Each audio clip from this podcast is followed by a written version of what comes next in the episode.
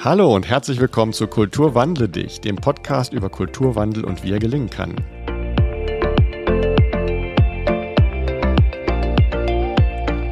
Wir sind in der zweiten Staffel und da geht es um Female Leaders und Female Leadership.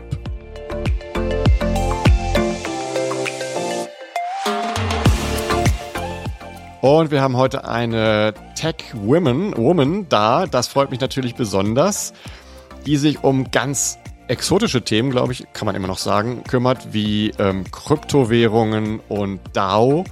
Und was das genau ist und was sie da macht, das werden wir später erfahren. Ich begrüße erstmal Valentine Pleser. Hallo Valentine. Hallo Markus, ich freue mich dabei zu sein. Ja, es freut mich auch riesig. Ähm, es ist ja so diese, diese Sachen Krypto und so dieses, dieses Deep Tech-Thema ist ja, ja, da gibt's relativ wenig Frauen, würde ich mal so sagen. Also in der KI schon eher, ähm, aber äh, wenn's wenn's äh, sozusagen hardcore technisch wird, dann, dann eher nicht. Und ich bin mal ganz gespannt, wie du da hingekommen bist. Und ähm, damit würden wir auch gleich mal anfangen. Aber erstmal zum Warmwerden ähm, gibt's ein paar Fragen für dich. Bist du bereit dafür?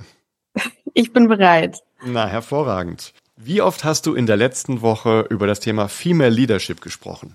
Tatsächlich ist Female Leadership für mich fast täglich ein Thema, was ich bespreche, also sowohl äh, mit äh, anderen Mitarbeitenden als auch mit Sascha, meinem Co-Founder und auch ähm, in meiner Altersgruppe und meinem Freundschaftskreis ähm, ist es ein, ein, stetiges Thema. Ich arbeite auch gerade nebenbei ähm, mit einer Freundin an dem Thema, dass wir unser unsere Erfahrungen, die wir bis jetzt gemacht haben als weibliche Führungskräfte, auch weitergeben möchten. Mhm. Ja, sehr schön. Da werden wir hoffentlich auch was von erfahren heute im Laufe des Podcasts. Gerne. Worüber konntest du letzte Woche herzlich lachen? Ich war tatsächlich am Samstag auf einem wunderbaren Hiking-Trip auf Ibiza mm. und wir haben ähm, wir haben uns ein Spiel oder es gab eine Freundin, die hat ein Spiel überlegt, das heißt äh, lasst uns äh, unsere 90er Jahre Songs anfangen zu singen und die Gruppe singt sie immer weiter. Mhm. Und das, hat, das war, also wir haben äh, wirklich alle Bauchmuskeln bekommen vom vielen Lachen, weil wir alle irgendwie in den 90ern groß geworden sind mhm. und natürlich die gleichen Songs kennen. Und das war wirklich herzlich lustig, uns äh, ja, miteinander lachen zu hören. Wen wünschst du dir denn zu dieser Folge in den ZuhörerInnenkreis?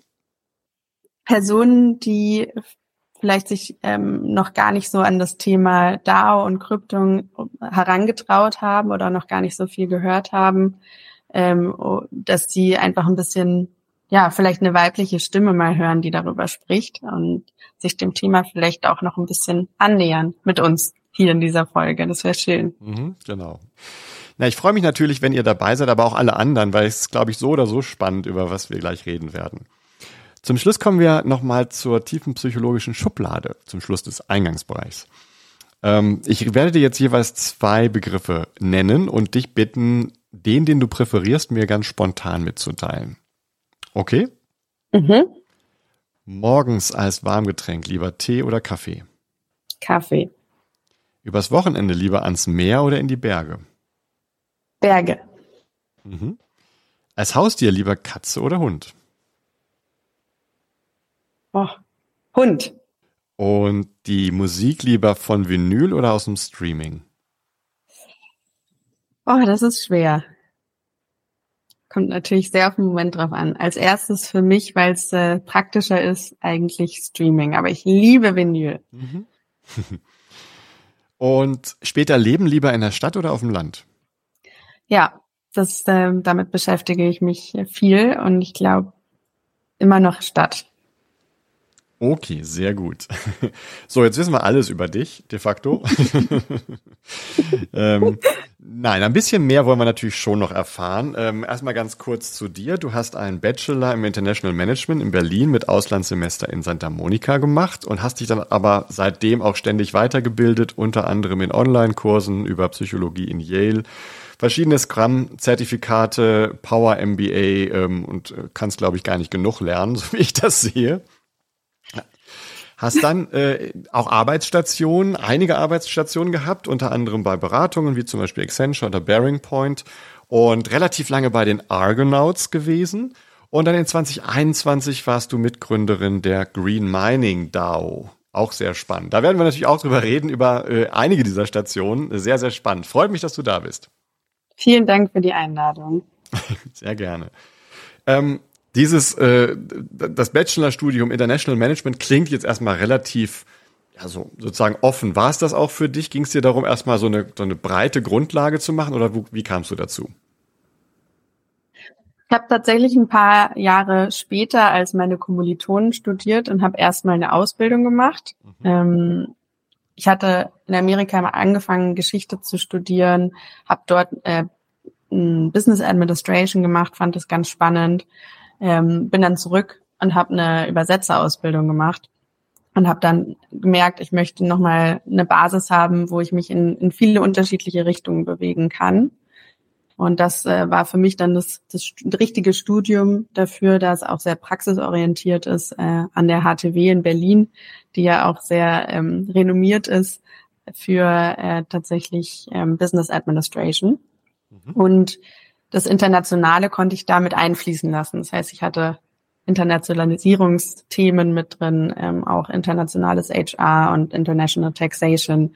Das waren alles Themen, die mich angesprochen haben, weil ich für mich die Basis setzen wollte, dass ich von überall aus irgendwie arbeiten kann. Mhm. War das das Hauptziel, einfach so flexibel zu sein, dass du im Zweifelsfall auch ähm, irgendwo auf einer Insel leben kannst und von dort aus arbeiten? Ich würde sagen, es war mit eines der Themen, ja. Ich hatte, also es ist auch strength-based. Ich wollte wirklich sicher sein, dass ich nochmal, ja, dass ich meine, meine Stärken herausfinde. Und ich hatte das Gefühl, das kann ich durch durch diese multiplen Möglichkeiten und Kursauswahl, die im International Management äh, bestehen, ja, konnte ich noch mal gucken, was sind denn wirklich meine Stärken? Hast du denn irgendwie so eine Vision gehabt, wie du mal oder was du mal arbeiten willst? Das, äh, ich merke, dass es sich immer wieder ähm, verändert hat über mein Leben hinweg.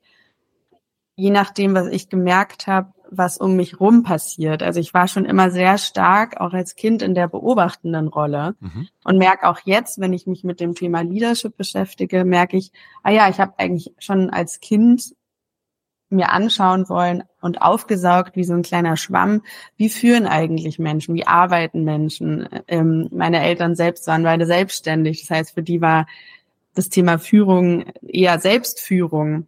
Das heißt, ich musste das in einem ganz anderen Kontext nochmal kennenlernen, was, äh, was es so an Führungsthemen gibt. Das heißt, ich hatte mich selber eigentlich, glaube ich, immer an so einem, in so einer kollaborativen Beobachtungs- und Coaching-Rolle gesehen. Gar nicht so sehr im Vordergrund, sondern ich habe immer schon gerne gesehen, so ich möchte Teil von etwas sein und beitragen durch vielleicht auch Beobachtungen. Mhm. Und lebenslanges Lernen. Du hast eben das Wort Schwamm benutzt. Diese Rolle als Lernschwamm äh, hast du ja eigentlich nie so richtig aufgegeben, oder? Immer zu wieder neue Sachen gelernt. Wie kommt das? Ich glaube so ein bisschen an das äh, Prinzip von Beginners Mind ähm, auch in, in, in terms of humbleness und merke, ich kann eigentlich immer noch etwas dazu lernen durch Beobachtung, aber mhm. eben auch durchs Zuhören, durchs Lesen. So, ähm, ja, so ein bisschen, ich, ist es, ich möchte mich weiterentwickeln stetig und ich finde es einfach spannend, was Menschen alles an, äh, an Dingen erlebt haben und umgesetzt haben. Ich habe das Gefühl, da kann ich ganz, ganz viel mhm. draus lernen. Und es passt auch zu meinem Profil des Human Designs, wenn man so ins Spirituellere geht, dann ist, mhm. habe ich ein Profil, was eben dauerhaft immer lernen möchte und, und gucken möchte und ausprobieren möchte und daraus ganz viele Learning zieht. Bist du spirituell? Ich habe mit Sicherheit spirituelle Tendenzen, ja. Also ich auch da bin ich offen fürs Lernen und gucke da aber natürlich sehr intuitiv auf das, was was ähm, mir gut tut einfach. Was ist etwas, was mich ne, was meine Werte stärkt und, und wo kann ich mich weiterentwickeln in die Richtungen, die, die sich für mich gut anfühlt und mir und meinem Umfeld gut tut. Und wie würdest du deine Spiritualität beschreiben? da kann ich keine Schublade. Nee, eben, deshalb äh, mal sie mal frisch mit neuen Farben. ja.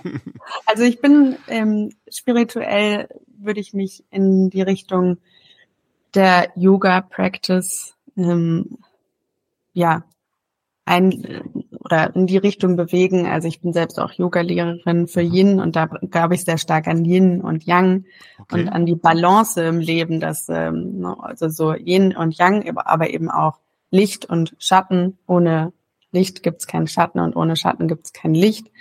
Ähm, ich würde sagen, in, in diese Richtung, ähm, da fühle ich mich jetzt am, am wohlsten, wenn ich das Bild malen kann. Aber ich besuche auch gerne äh, Kakaozeremonien oder mhm. ähm, ja, bin da relativ offen und ähm, lasse mich da auch so ein bisschen leiten im Flow State, was so auf mich zukommt. Mhm. Und äh, praktiziere eben selber sehr viel durch Meditationen. Hast du schon ein nächstes Lernziel? Ja, nicht nur eins. Erklär, erzähl mal. so viele. Also, ne, obwohl ich, ähm, na, also für mich ist immer noch das Thema ähm, Master oder MBA ein Thema. Ich habe jetzt ein Digital ähm, MBA sozusagen gemacht in der in dem in der Powerform. Ähm, aber das Thema Leadership nochmal vielleicht in einem anderen Kontext zum Beispiel als Master oder Executive Master zu machen nebenbei könnte ich mir auch immer noch vorstellen. Also das ist was, was immer für mich, da ich den Master nicht gemacht habe, ähm, ja, ist immer noch in meinem Kopf und ich überlege, wie, wie ich das umsetzen kann und was da genau das Richtige ist für mich, wo mhm. ich auch das Gefühl habe. Und auch da, weißt du, überlege ich, es gibt ja auch immer mehr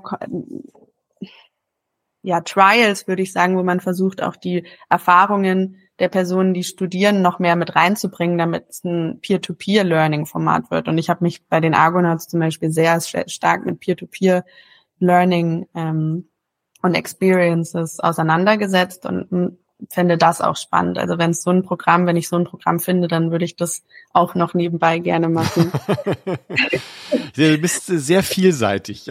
Das erkennt man auch an deinem, an deinem professionellen Werdegang. Da stehen eine ganze Reihe von, von Firmen drin. Du hast ja in der Beratung angefangen, hast dann auch Freelancing gemacht und ähm, äh, dann die Argonauts hast du eben ähm, erwähnt. Was gibt es da so eine Art roten Faden oder wolltest du einfach mal ganz viel ausprobieren?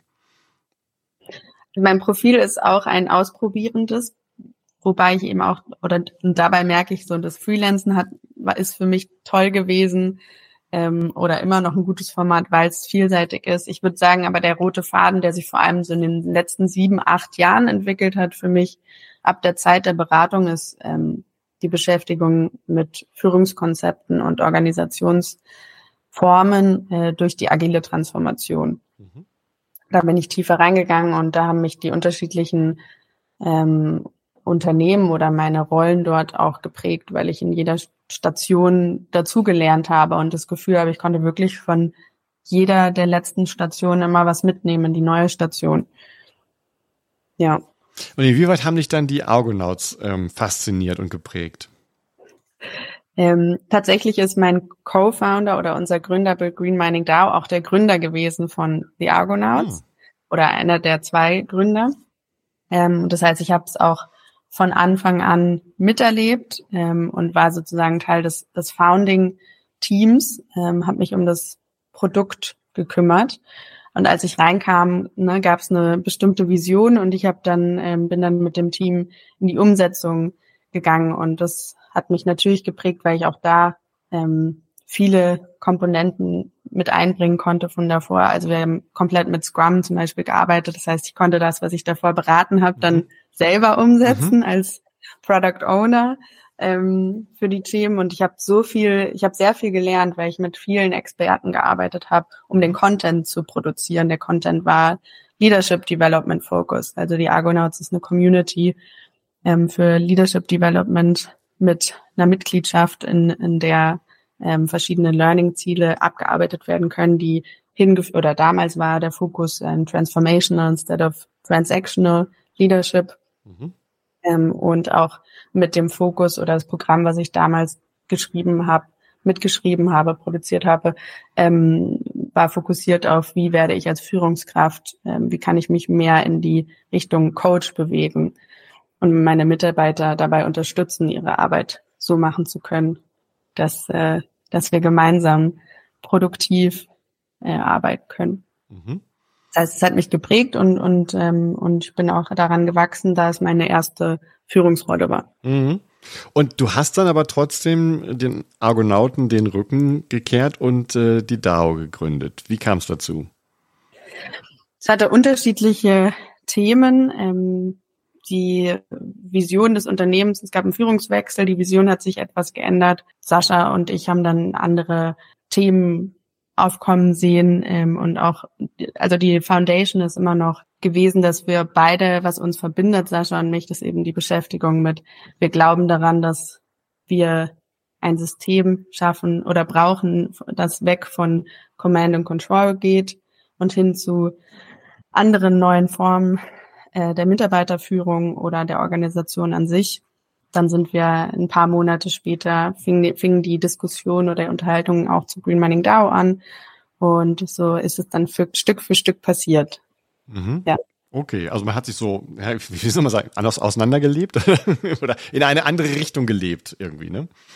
Ja, und das Thema Bitcoin an sich ist natürlich auch ein, ein, ein sehr neues Konzept, wo auch vor allem Sascha ähm, sehr tief verbunden war. Tatsächlich vor den Argonauts hatten Sascha und ich uns auch schon beschäftigt mit ähm, dem Thema dezentraler Aufbau von Organisationen und eben auch also das Dezentrale an sich, sich wegzubewegen von, ähm, von Finanzmodellen, in denen wir aktuell leben, die zentralisiert sind, hin zu dezentralem Aufbau. Und der rote Faden ist eben dabei eben auch Führung gewesen und Organisationsthemen, die wir jetzt auch umsetzen können. Steckt da neben der Beobachterin auch so ein bisschen Rebellin drin? Vielleicht, ja, vielleicht. Ich, also Elemente davon bestimmt, weil ich, also Curiosity, ja, ich habe die Curiosity sozusagen dann ins Umsetzen gebracht und geguckt. Ich bin, aber also Sascha und ich sind auch vom Persönlichkeitsprofil unterschiedlich. Das heißt, das ist ganz spannend. Wir bringen so ein bisschen unterschiedliche Führungsstile zusammen auch. Und da bin ich dann mit ihm eben aus der vielleicht Beobachterrolle mehr in die, ja, let's try something new ähm, mit reingegangen und er hat mich da mitgenommen und ich kann jetzt meine Themen auch sehr, sehr gut umsetzen. Ja, dann reden wir doch mal ein bisschen über die Company erstmal. Also für diejenigen, die jetzt äh, sagen, oh mein Gott, äh, mit Kryptowährung kenne ich mich gar nicht aus und DAO habe ich auch noch nie gehört. Keine Angst, wir erklären es jetzt mal. Ähm, es geht um Bitcoins. Bitcoin dürften, glaube ich, den meisten Leuten ein Begriff sein, also eine Kryptowährung. Ich glaube, mit die erste Kryptowährung, die es so gab. Und äh, die hat auch schon ein paar Jahre auf dem Buckel. Und äh, nichtsdestotrotz muss man immer mal wieder, oder gibt es immer mal wieder neue Bitcoins und die werden gemeint. Äh, was, was meint man damit? Bitcoin meinen ist sozusagen die Bitcoin wird hergestellt äh, durchs Verifizieren der Transaktionen und das wird von Minern gemacht. Das sind sozusagen Computer, das kann man sich vorstellen wie ähm, sondern ja, wie war das früher? Das waren diese Desktop-Computer, die so neben links dem links neben dem Bildschirm standen. Mhm. Also so in etwa ist die Größe eines Miners. Und ähm, die Miner sind gemeinsam in einem Netzwerk aufgebaut und produzieren eben neue Bitcoins. Das, der Plan der Bitcoins, also das, äh, das Paper, was damals geschrieben wurde, ähm, hat ein ganz definiertes, eine ganz definierte Roadmap für die Bitcoins, wann sie hergestellt werden, in welchem Rhythmus. Jetzt zum Beispiel stehen wir kurz vor einem Halving, wo dann ähm, mit jedem Block, der gemeint wird, die Zahl, Anzahl der Bitcoin, die gemeint werden in diesem Block, um die Hälfte reduziert wird. Und so läuft das eben immer weiter aus. Das heißt, irgendwann gibt es keine neuen Bitcoins mehr. Irgendwann, wenn 21 Millionen Bitcoins gemeint sind, dann werden keine neuen Bitcoins mehr produziert, was eben auch die Basis ist der Idee von Bitcoin, dass es ähm, nicht inflationär werden kann. Mhm, aber auch kein Wachstum mehr geben kann irgendwann. Das stimmt, ja. Und äh, das ist ja, kann man sich ja vorstellen, wie wenn ihr Geld druckt. Ne? Also in dem Moment, wo du so einen Bitcoin hast, einen neuen entdeckt oder gemeint hast, hergestellt hast, ähm, da gehört er dir, ne? Dann gehört er, ja, ähm, also es ist so, es gehört den, genau, dem Pool oder den Personen, die es gemeint haben. Man, mhm. man druckt ähm, sozusagen Geld, aber es ist, ja, es ist ja eine neue Form äh, des Geldes. Ähm, alles ist digital. Ähm, und es, die Herstellungskosten sind eben auch existent. Wie teuer sind, ist es, so ein, so ein Bitcoin herzustellen? Wir sind ähm, oder einer unserer USPs ist der Preis, den wir anbieten können, da wir ähm, sehr sichere und langfristige Energieverträge haben, weil was bei Bitcoin wichtig ist zu wissen und worüber auch viel gesprochen wird, ist, mhm. dass Bitcoin äh, Energie verbraucht. Und unser Thema ist, wir möchten Bitcoin grün machen. Das heißt, wir möchten, dass äh, alle Bitcoins grün gemeint werden und unsere Energieverträge sind eben so, dass es nur durch Hydroenergie produziert werden kann. Und bei uns sind die Kosten zum Beispiel aktuell bei 15.000 US-Dollar. Mhm. Und der Bitcoin-Preis heute ist bei 30.000. Mhm. Also das sieht nach einer ganz guten Marge aus. ja, unser Ziel ist es im Sinne der Dezentralisierung, dass wir den Gewinn ausschütten an unsere Shareholder. Ähm, ihr seid, wo seid ihr im Moment unterwegs mit euren Herstellprozessen? Wir sind in Paraguay. Warum? Weil in Paraguay gibt es im Netz selbst, also das Stromnetz selbst, gibt es nichts anderes als Hydroenergie. Und wir wollten keine Mischformen, mhm. sondern wir wollten sagen, wir nutzen wirklich nur grünen Strom. Das heißt, wir waren auch vor Ort dort, haben vor circa einem Jahr und ein paar zerquetschten ähm, die erste große Anlage ähm, ja, angeschaltet ans Netz. Mhm. Das ist dann im Grunde ein Rechenzentrum, was eben spezialisiert ist auf ähm, ja, Kryptomining.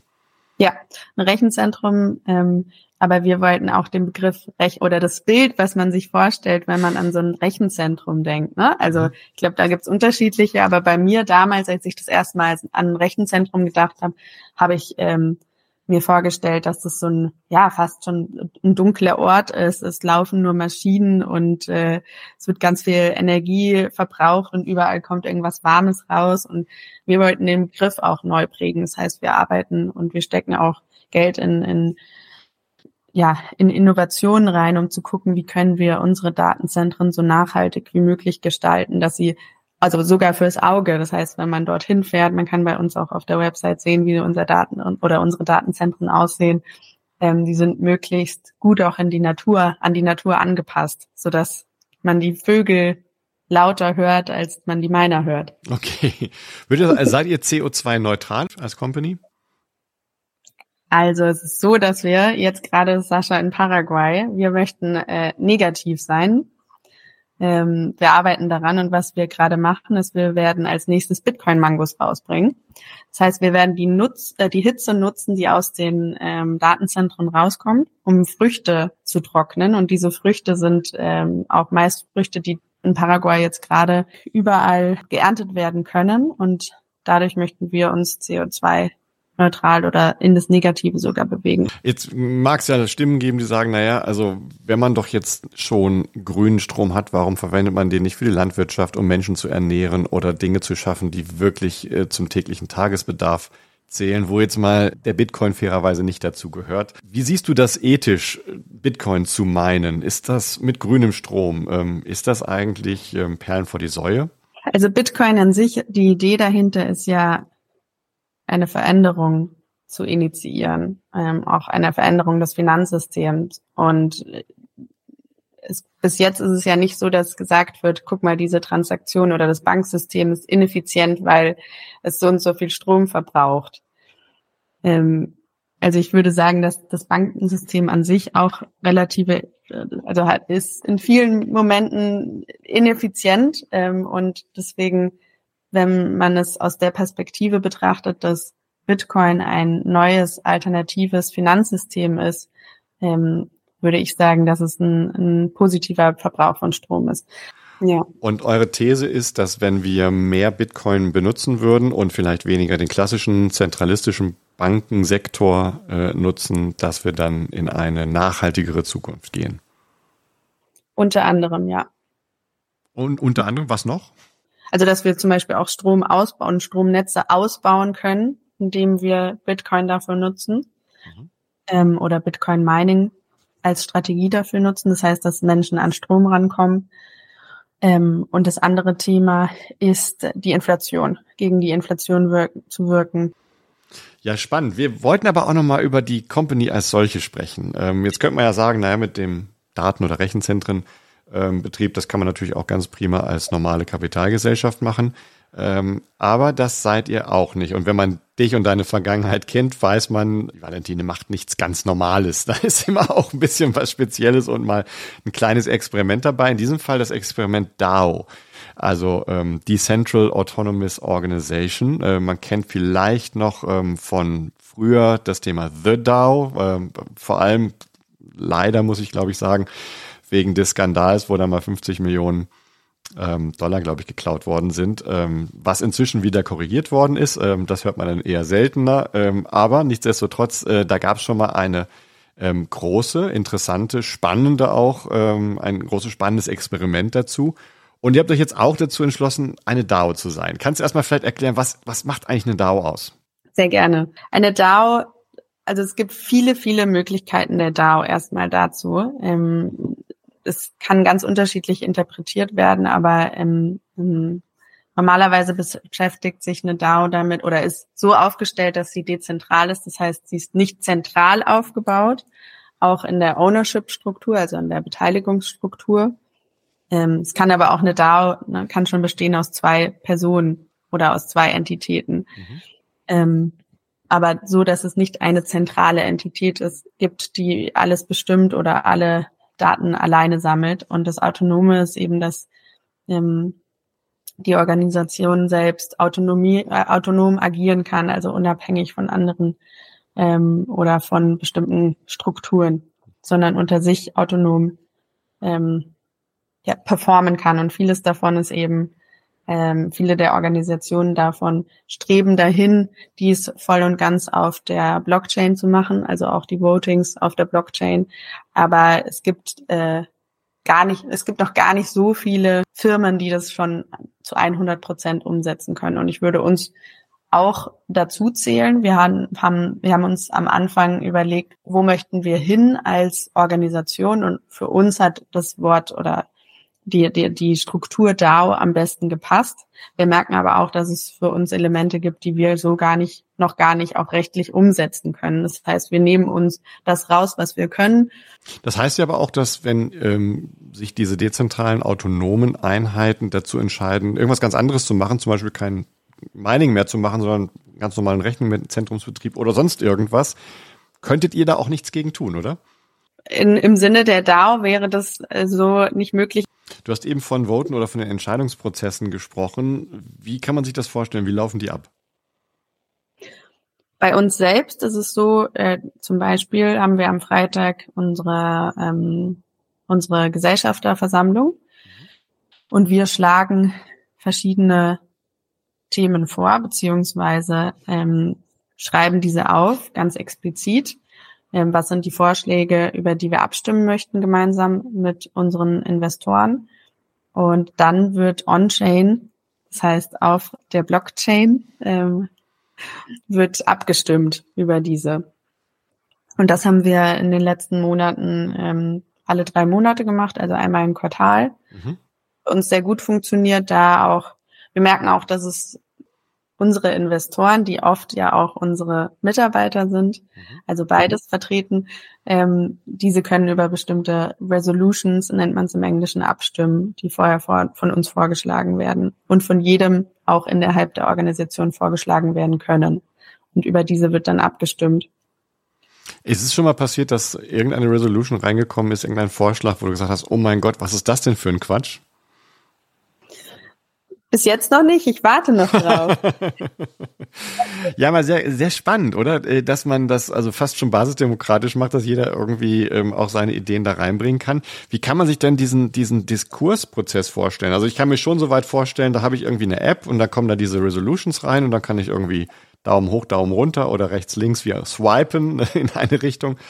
Ähm, aber nun ist es ja häufig so, dass solche Sachen auch Implikationen haben und diskutiert werden sollten mit Vor- und Nachteilen etc. Wie wird dieser ganze Dialogprozess gestaltet? Das ist bei uns tatsächlich, probieren wir uns da selber auch noch aus.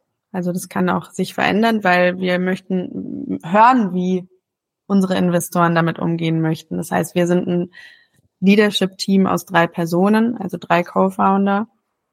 Und wir gemeinsam besprechen dann erstmal im ersten Prozess die Resolutions.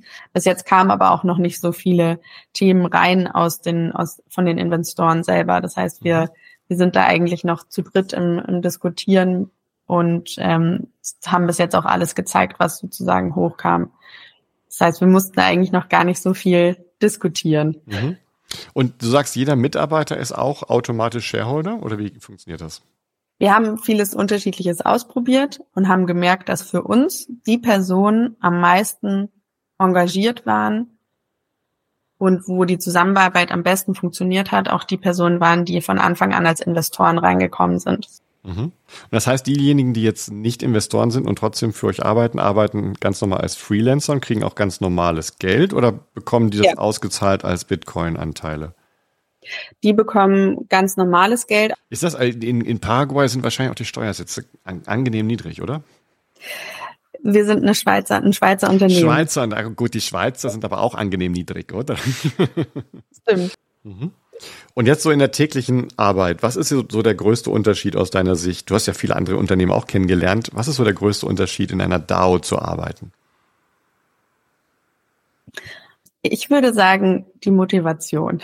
Mhm ich spüre das an der Motivation, weil ich, also es macht mir unglaublich viel Spaß mit den Personen, die, oder äh, ich würde sagen, alle, die gerade mit uns zusammenarbeiten oder mit denen ich zusammenarbeiten darf, ähm, sind unglaublich motiviert und selbstständig in ihrer Arbeit. Und ich würde sagen, in einer DAO ist noch stärker die Flexibilität gegeben, auszuwählen, an welchen Themen man arbeiten möchte oder wir arbeiten möchten.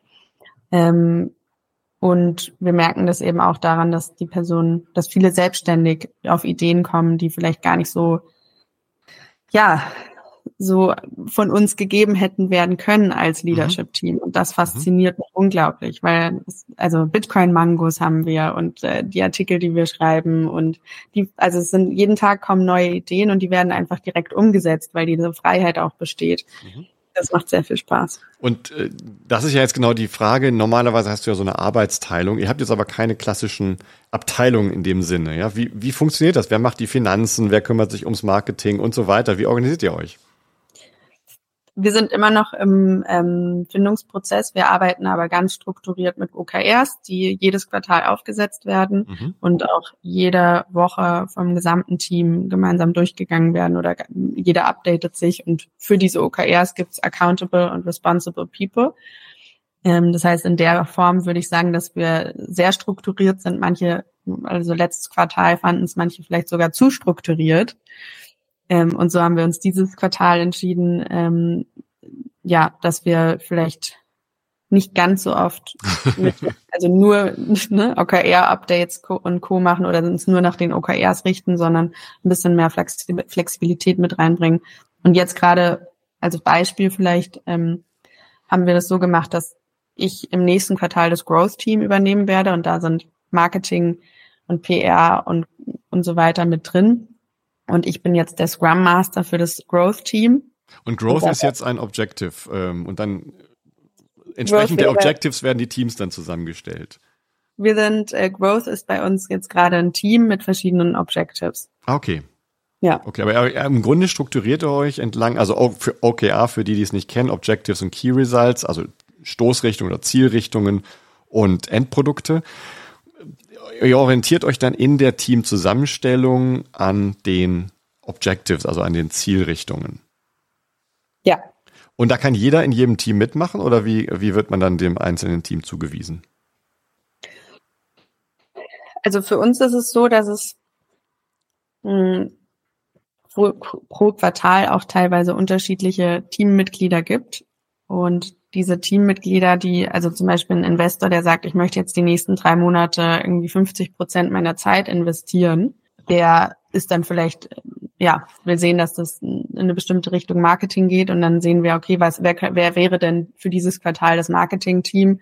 Wer kommt da alles mit rein? Und die übernehmen dann ähm, oder bestimmen gemeinsam die Struktur für dieses Team. Das heißt, das ist, man kann sich eigentlich dem Team anordnen, aber es wird schon gemeinsam bestimmt, wie die Teams strukturiert sind. Mhm. Was ist jetzt mit Aufgaben, auf die keiner Bock hat?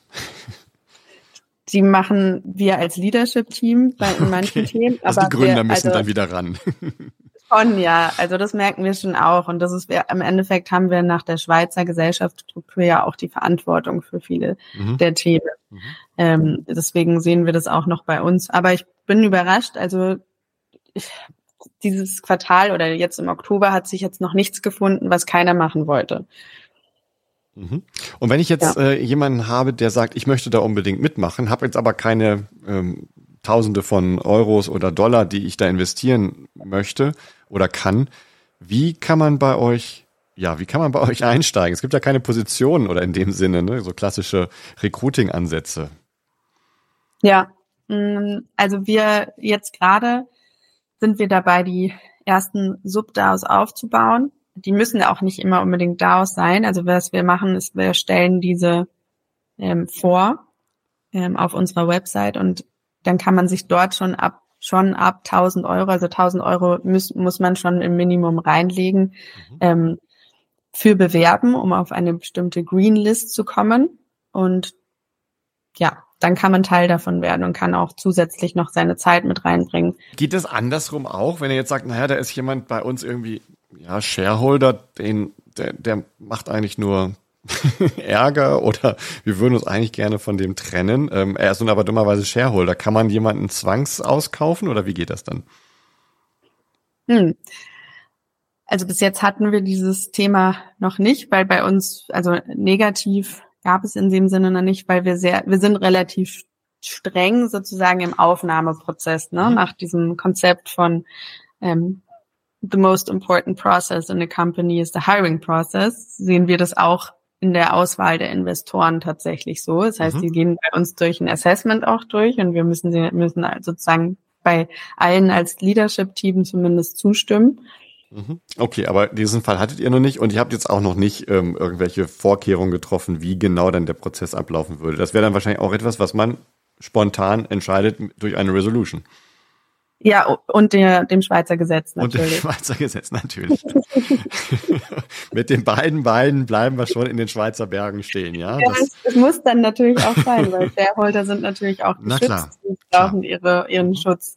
Ja, ja. ja. Okay, ähm, also ganz, ganz so offen ist es dann natürlich auch nicht.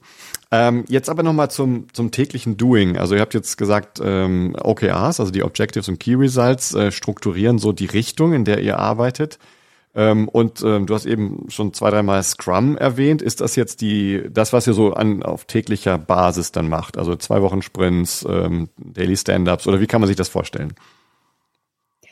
Ja, ähm, das ist bei uns auch nach Team strukturiert. Also alle Teams sollten arbeiten mit OKRs, mhm. also mit Objectives und Key Results. Aber es ist der Person überlassen, die das die responsible beziehungsweise accountable ist für die Erfüllung des OKRs, wie diese es umsetzt. Mhm. Das heißt, bei uns jetzt gerade ist ähm, zum Beispiel, wir haben natürlich auch Mining Operations. Bei den Mining Operations, da es Operations sind, brauchen wir keinen ja, kein Scrum-Prozess in dem Sinne. Aber wir bauen jetzt gerade eine Facility in Paraguay, beziehungsweise zwei. Das heißt, da wiederum, ne, Sascha ist jetzt vor Ort mit unserem Head of Operations. Die arbeiten natürlich mit einem klassischen Aufbau. Da können wir gar nicht so viel mit einbringen an Agile Methodologies. Wo wir es aber sehr stark mit einbringen, ist, ähm, wir bauen eine Software ähm, und gleichzeitig ähm, eben auch das Team Growth, wo ich meine Zeit oder den einen großen Teil meiner Zeit mit verbringe, versuche ich agile Methoden so weit wie möglich einzuführen. Das heißt, wir haben zwei Wochen Sprints, wir haben ein gemeinsames ähm, Scrum Board, haben dreimal die Woche Huddles, solche Themen mhm. sind alle mit drin, ja. Okay. Aber es, es haben noch nicht alle Erfahrungen mit Scrum beziehungsweise mit Agile. Das heißt, ich bin auch dran, das sozusagen Stück für Stück zu versuchen zu integrieren, so dass es auch für das Team angemessen ist. Ja, ich habe mich gerade gefragt, wie passiert das denn, wenn man unter den verschiedenen oder zwischen den verschiedenen Abteilungen miteinander arbeitet und der eine macht Scrum, der andere Kanban, der dritte wieder irgendwas ganz anderes. Aber es wird wahrscheinlich gar nicht so schrecklich viel passieren, weil ihr ja alle geschlossene Ziele habt im Grunde äh, für, für euch und ähm, die Interaktion zwischen den Teams gar nicht so notwendig ist oder eher seltener notwendig ist. Ja, wir arbeiten jetzt auch mit einem oder wir haben integrieren jetzt ein Town Hall, sodass, sodass alle noch genug voneinander mitbekommen. Mhm. Wir haben ein Powerbook, wo erklärt wird, wie wie wir arbeiten.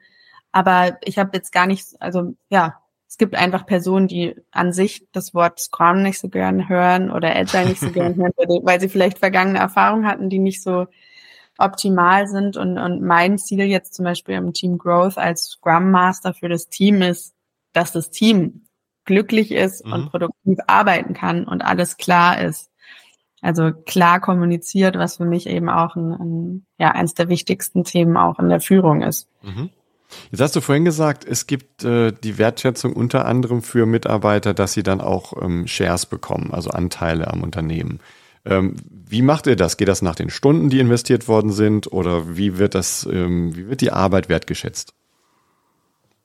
Das ist äh, so, äh, ja, also es ist nach Stunden ausgerichtet und dann ist es auch angepasst an sozusagen die OKRs, also es die Arbeitsleistung müssen wir manchmal auch trennen, explizit, ne, wenn es unterschiedliche Sachen produziert werden, so dass wir auch die Arbeitszeit trennen können zwischen dem, was ähm, umgesetzt wird und dann dem Anteil, der vielleicht nur oder der für Anteile da ist. Also wir haben eine Person, die gerade unglaublich viel Zeit investiert und ähm, das alles für Anteile. Da war vorher ein, ein bestimmter Stundensatz mit drin und dann haben wir gemerkt, der ist aber gar nicht markt üblich. Das heißt, wir haben den nach oben hin stark angepasst, weil wir auch gemerkt haben, dass diese Person unglaublich performt. Mhm. Also ja. Also das ist dann aber auch, wie man es sonst kennt, man kann seine Stundensätze oder das Gehalt schon auch verhandeln, nur dass es vielleicht dann etwas anders ausgezahlt wird. In Equity, ja. Genau. Mhm. Okay. Und was ähm, bei diesem ganzen Thema DAO, was nervt dich daran?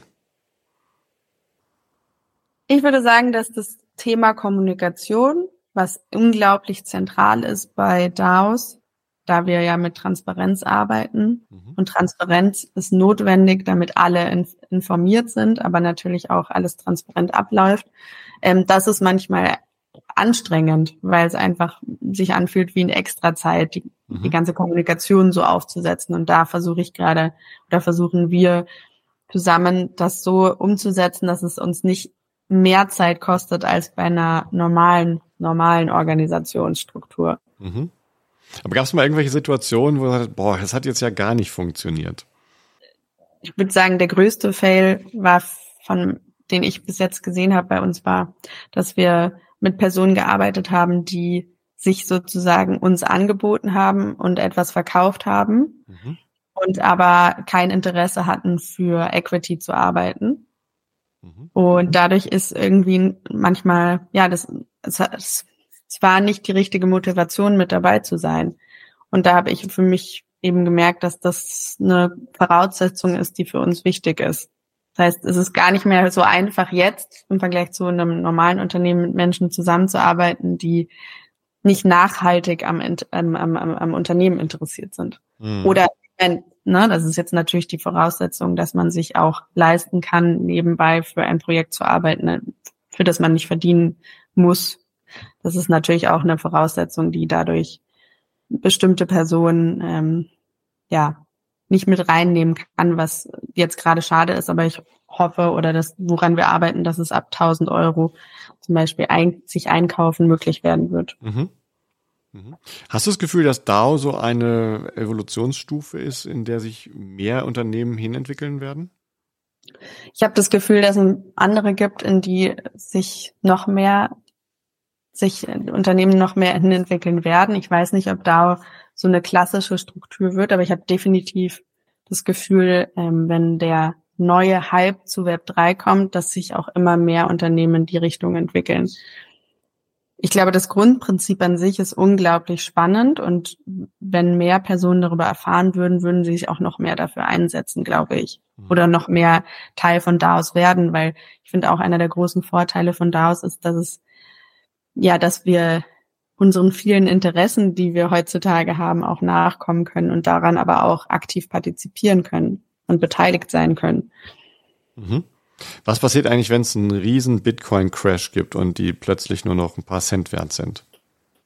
Ja, also das würde ganz schön viele Menschen jetzt schon, äh, würde, denen würde es wehtun. Und in unserem Falle äh, hätten wir auch dafür ein Treasury-Konzept.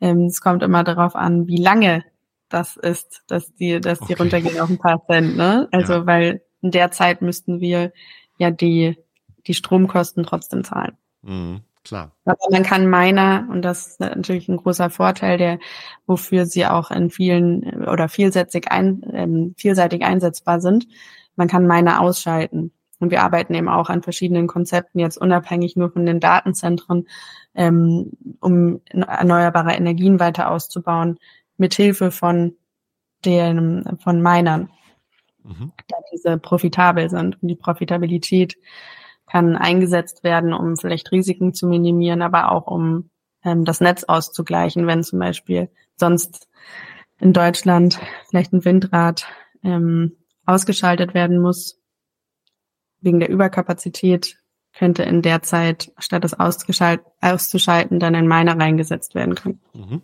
Okay, verstehe. Wir hatten ja am Anfang auch über Female Leadership gesprochen und äh, auch über deinen Stil. Was würdest du sagen, was sind die besonderen Werte oder deine besondere Sicht auf äh, Leadership?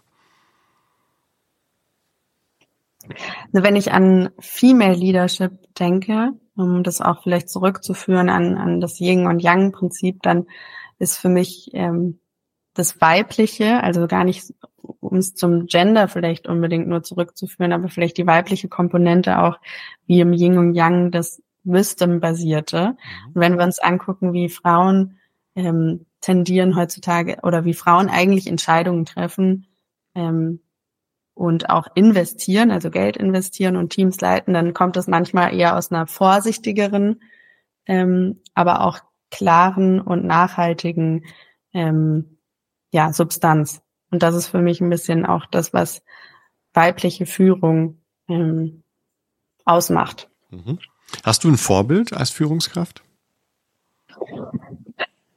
Ja, also erstmal habe ich vor kurzem Michelle Obama sprechen hören bei der Bits and Pretzels und war ein paar Reihen, äh, ja, war fast direkt dran. Ähm, das hat mich sehr gerührt. Also als, als sozusagen Role Model finde ich sie eine besondere mhm. Frau, nicht jetzt, weil ähm, wegen Präsidentschaftsthemen, das ist da von der Politik bin ich da relativ weit entfernt, aber die Art, die, die, die Themen, die sie mit oder die sie nach außen trägt. Und dann zwei weitere, würde ich sagen, sind Verena Pausner und ähm, Lea Sophie Kramer in der Art, wie sie ja sehr stark ihre eigenen Persönlichkeiten sind, aber eben auch da ganz transparent sind und auch ja, das in ihre Führung mit reinnehmen. Mhm. Finde ich bewundernswert. Ja, spannend. Und hast du äh, den Eindruck, dass du jetzt auch von den Kolleginnen und Kollegen, die im DAO sind oder die um dich herum sind, auch als Führungskraft äh, Vorbild angesehen wirst?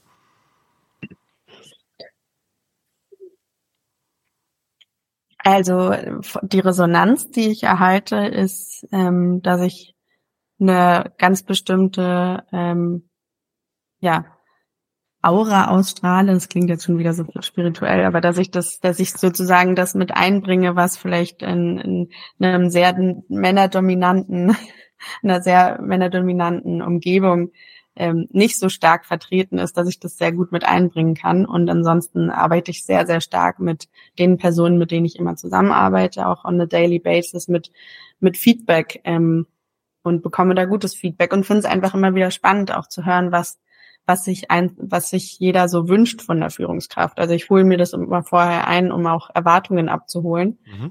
und finde das immer ganz spannend, da, da immer wieder zu hören, was ah Ne? Manchmal denkt man das gar nicht, was so als die Erwartung von der Führungskraft ist, von jüngeren Personen oder von älteren Personen. Das ist sehr unterschiedlich. Aber ich kriege immer wieder, ich freue mich über das, was gesagt wird, ja. Mhm. Was war so das Überraschendste, wo jemand etwas von dir erwartet hat, was du jetzt gar nicht gedacht hättest? Muss ich jetzt mal überlegen. Ich äh, kann mich jetzt nur an die letzten Gespräche so ein bisschen erinnern, aber ich denke immer, das oder weil das mein sehr eigener Fokus ist, denke ich so, okay, klare Kommunikation ist das Wichtigste, ähm, feeling heard und ähm, bei einem, einem der Feedback-Gespräche letztens kam dann raus, dass ähm, die Person sich am meisten wünscht, dass ich mein Wissen noch mehr mit ihr teile. Kann ich vielleicht noch mehr machen dieses Quartal? Also ist auch ein schönes Learning. Du hast gerade damit angefangen. In diesem Podcast hast du dein Wissen geteilt. Ich hoffe, dass das ganz, ganz viele Leute hören. Und äh, jetzt kommt auch schon äh, die Schlussmusik hineingeschlichen und äh, erinnert uns daran, dass äh, die Zeit auch schon wieder vorbei ist. Vielen, vielen Dank. Um, ähm, that was a very insightful, humble uh, hour mit dir. Vielen Dank. Und ähm, am Ende des Podcasts äh, frage ich immer, die letzte Stunde, du bist ja auch spirituell, gab es da irgendeinen Moment der Spiritualität oder der dich besonders ähm, berührt hat? Ich fand es äh, total schön, mit dir zu sprechen. Ich finde, dass du einen ganz tollen äh, Flow hast und die Fragen unglaublich schön. Also ich habe mich ganz äh, ja, fließend mit dir gefühlt. Das fand ich sehr, sehr angenehm. Und habe auch gemerkt, dass ähm, ich mir diese Fragen, die du stellst, auch wieder öfter stellen könnte. Also danke für, für alles, was ich heute mitnehmen dürfte im Gespräch Ja, da nicht für. Also das machen wir ja gerne. Vielen, vielen Dank dir auch äh, nochmal für die Zeit und die Ehrlichkeit und die Insights, die du uns mitgebracht hast. Vielen Dank allen ZuhörerInnen. Ähm, kommentiert das Ganze, verteilt es. Und es sind ganz wichtige Themen und spannende Themen, glaube ich, mit diesem äh, Krypto- und DAO-Thema auch nochmal. Und insofern alles, alles Gute dir und alles Gute da draußen. Bleibt gesund und uns gewogen. Bis bald. Tschüss. Tschüss.